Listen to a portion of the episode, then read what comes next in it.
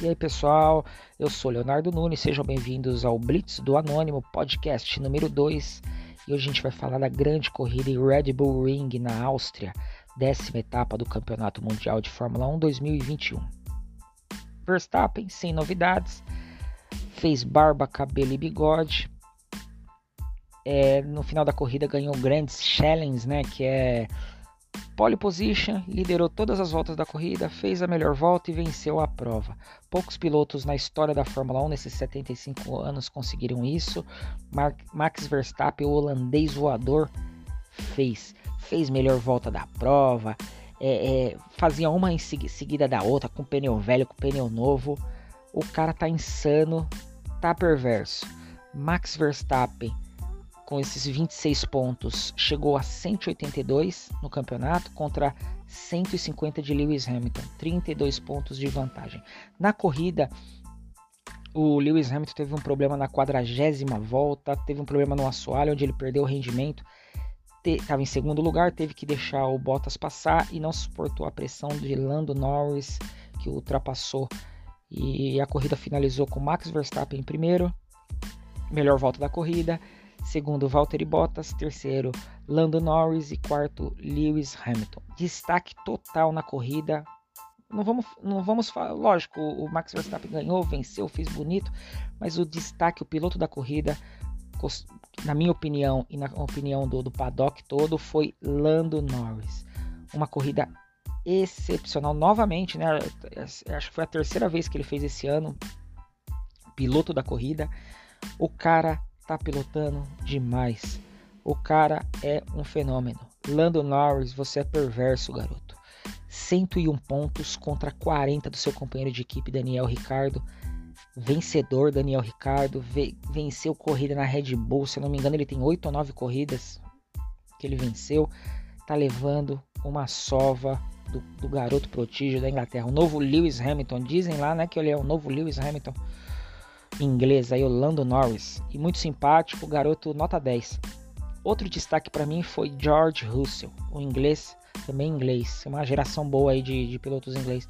George Russell, o cara que consegue classificar uma Williams no Q3 em décimo lugar é um fenômeno. Que a Williams é o, é, é o segundo pior carro do grid, só perde para a Haas e ele conseguiu classificar esse carro em décimo lugar, fez uma corrida excepcional, segurou a pressão do, do, do, do Fernando Alonso por quatro ou cinco voltas, sem pneu, perdeu ah, e todo mundo torcendo porque ele ia conseguir seu primeiro ponto na Fórmula 1 e nas últimas voltas o Fernando Alonso conseguiu ultrapassá-lo. Foi até engraçado que no final da prova o Fernando foi dar um abraço nele, pediu desculpa, ah, tomei seu ponto, não sei o que. Mas é coisa de corrida aí, nas próximas corridas aí a gente tem que ficar de olho nele e temos que ficar de olho em Toto Wolff, que essa semana falou que vai vai é, dar, a, dar a notícia do, do assento aí, da, do segundo assento da Mercedes para a próxima temporada e todo mundo tá com os dedos cruzados aí que seja George Russell que dê essa chance para esse garoto que é um, é um fenômeno, é um garoto que vai dar trabalho para o Lewis Hamilton, vai motivá-lo e a gente terá só, só que aguardar a próxima temporada aí que vai ser um campeonato excelente se isso se confirmar, né? Só não pode confirmar o Valtteri Bottas aí, continuar com o Valtteri Bottas, porque o bonde já passou para ele já faz tempo, certo? Gente, a próxima corrida será na Inglaterra, dia 18 do 7. É, e teremos uma novidade, né? Tá, tá quicando aí essa informação é que teremos o Sprint Break, uma inovação. O que, que é isso? Teremos o treino classificatório de, na sexta-feira, que vai dar a oportunidade do grid no sábado, porque no sábado, ao invés do treino tradicional, será uma corrida de 100 km. Isso mesmo, uma corrida de 100 km. O primeiro colocado receberá 3 pontos já no sábado, o segundo 2 e o terceiro 1 um ponto. E será o grid para o domingo quem, que, quem chegar em posição, que chegar lá no, no, no, domingo, terá o grid. Será excelente. Tudo pode acontecer, né? O cara pode bater, vamos supor, o, o Hamilton, o Verstappen, sei lá, deu uma escorregada lá, chega em, em oitavo no, no, na corrida de sábado, de 100 km. No domingo vai largar em oitavo. Excelente, gostei. Vamos esperar, tomara que se concretize aí, porque será uma inovação muito boa aí para Fórmula 1. Não é verdade? Então teremos o Grande Prêmio da Inglaterra dia 18 do 7, Hungria 1 do 8 e Bélgica 29 do 8, depois das férias de verão.